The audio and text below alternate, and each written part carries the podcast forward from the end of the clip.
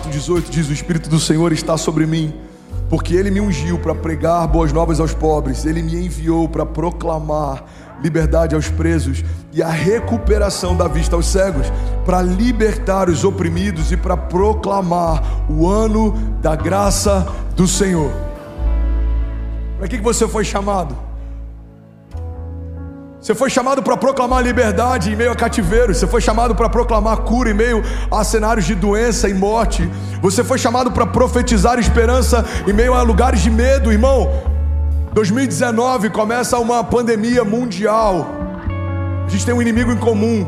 Muita gente perdeu gente que amava, muitas famílias foram afetadas, muitos negócios foram afetados, muitos ministérios foram afetados. Eu lembro que eu estava em Miami, a gente tinha 2 ou 3 meses que tinha começado a igreja, veio um lockdown, fecha tudo, e Deus soprou algo no meu coração. Deus disse: filho, no meio de uma pandemia, se você falar sobre cura e sobre esperança, eu vou promover a sua mensagem.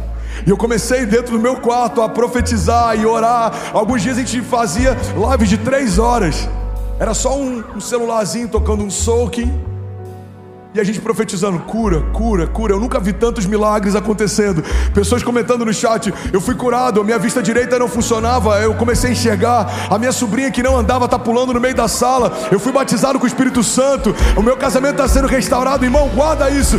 Em tempos de caos, Deus dá governo àqueles que profetizam esperança. Em tempos de falta, Deus dá autoridade e governo àqueles que profetizam provisão. José recebeu o governo no meio de seca. Por quê? Porque ele era o oposto da realidade da terra. Ele tinha uma palavra dos céus, ele tinha uma gestão sobrenatural, ele tinha uma visão sobrenatural. Então, no tempo de seca, quem não se move pela geografia da terra governa. José guarda semente quando ninguém guardava. José tem autoridade quando ninguém tinha. José tinha provisão quando ninguém tinha. O Brasil está vivendo um cenário difícil. É uma ótima oportunidade para a igreja prosperar. O Brasil está vivendo um cenário de caos. É uma ótima oportunidade para apresentarmos o príncipe da paz.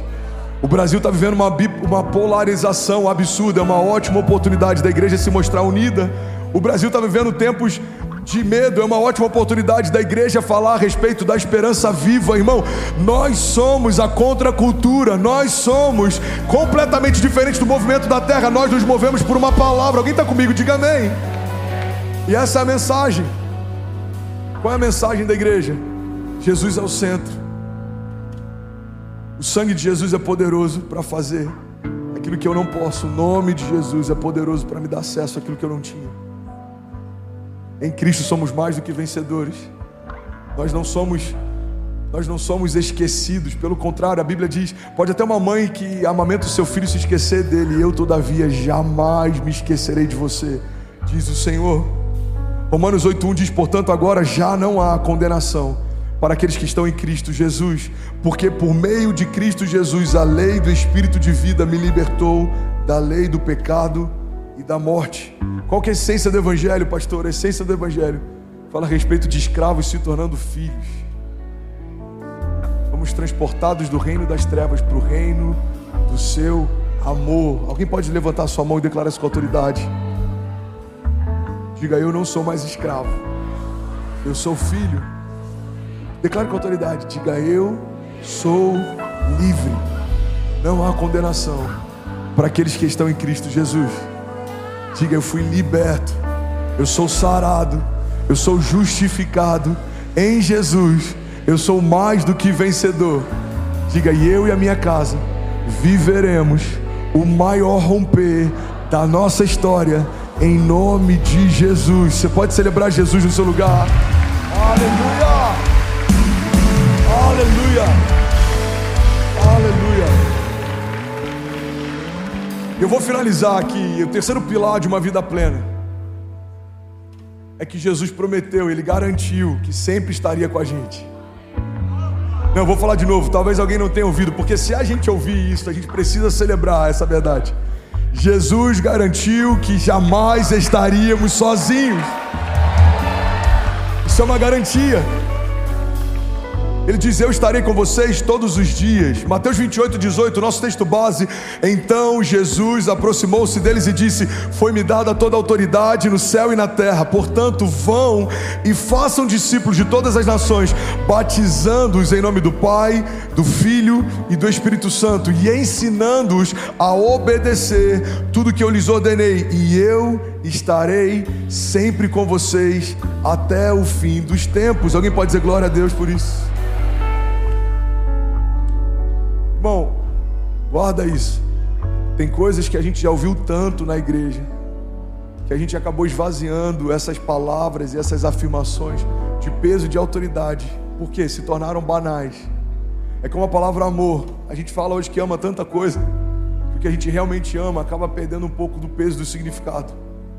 Eu amo meu iPhone, caramba, eu amo esse carro, eu amo esse jogo, eu amo esse filme. Eu não quero ser santarrão, eu não estou aqui entrando nesse questionamento, porque eu falo várias vezes isso também. Mas o ponto é, quando a gente vai esvaziando algumas palavras e afirmações do poder que elas carregam, a gente pode, por exemplo, ficar entediado em ouvir coisas que a gente sempre ouviu, quando na verdade são fundamentos básicos da igreja.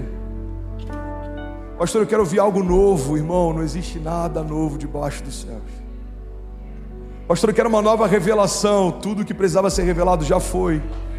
E aí que muitos pregadores se perdem, querem criar novas revelações. Estão vendo que nem Jesus viu, estão falando que nem Jesus falou. O básico no Evangelho fala a respeito do princípio, do principal, da essência, do fundamento, do centro. Jesus nos garantiu a sua companhia. O salmista diz: mesmo que eu ande por um vale de sombras e morte, mal nenhum eu temerei, porque tu, Senhor, estás comigo, a tua vara e o teu cajado me consolam. A companhia de Deus é a garantia de uma vida plena. Os tempos são maus, mas Deus continua sendo bom. Os tempos são de falta, mas Deus continua sendo a provisão. Os tempos são confusos, mas eu bem sei os pensamentos que o Senhor tem a meu respeito. São pensamentos de paz e não de mal. Salmos 3,3 diz: mas tu, Senhor, és o escudo que me protege, é a minha glória e me faz andar de cabeça erguida. Salmos 91,9: se você fizer do Altíssimo seu refúgio, nenhum mal atingirá e desgraça alguma chegará à sua casa. Salmos 18, 28, tu, Senhor, mantens acesa a minha lâmpada, o meu Deus transforma em luz as minhas trevas. Salmos 27, 1, o Senhor é a minha luz e a minha salvação, a quem eu temerei? O Senhor é a força da minha vida, de quem eu me recearei. Vamos ler isso junto. Salmos 27, 1, o Senhor é a minha luz e a minha salvação, de quem eu temerei? O Senhor é o meu forte refúgio, de quem terei medo. Você pode celebrar Jesus no seu lugar? De verdade, será que alguém pode dar um grito de liberdade nessa manhã? Aleluia! Aleluia! O louvor pode subir. Sabe, existe uma garantia em Deus: nós não estamos sozinhos. E essa verdade precisa ser suficiente. Eu lembro de momentos que eu vivi de retaliação, de dificuldade, de falta. Bom, guarda isso. Quando você é casado, a sua esposa é a sua companheira, ela é a sua companheira de jornada. O seu marido é o seu companheiro, é ele quem está com você todos os dias, ele quem está do seu lado. Se você tropeçar, ele vai te ajudar a cair, ou pelo menos deveria. Se você se perder, ele vai te trazer para perto de novo. Quantas vezes, Kezinha, já não foi a voz do Espírito Santo na minha vida dizendo: amor, não é para entrar, não é para fazer, não é essa pessoa. Mas eu lembro de um momento em que eu não pude contar com os conselhos da Kezinha. Primeira gestação, nascimento da Cessi, 6 meses de gravidez. Kezinha teve bipolaridade gestacional. Minha esposa, ela ficou completamente fora de si, tomando medicamento pesado, a gente sendo acompanhado por psiquiatras. E sem dúvida nenhuma, esse foi um dos momentos em que eu mais tive que me agarrar à certeza de que, mesmo que eu não pudesse mais contar com os conselhos da Kezinha, Deus ainda me dava conselhos. Por mais que eu não pudesse contar com a companhia da Kezinha para romper naquele desafio, Deus ainda estava comigo. Eu tive que desenvolver a habilidade, irmão, de chorar sozinho. Alguém já chorou sozinho? Alguém? Ok. Eu lembro que eu entrava no banheiro, abria o chuveiro para não me ouvir chorando, e eu me derramava na presença de Deus. Guarda isso, irmão. Tem momentos que mesmo se a gente não puder contar com o nosso companheiro, a gente continua podendo contar com Deus da nossa salvação.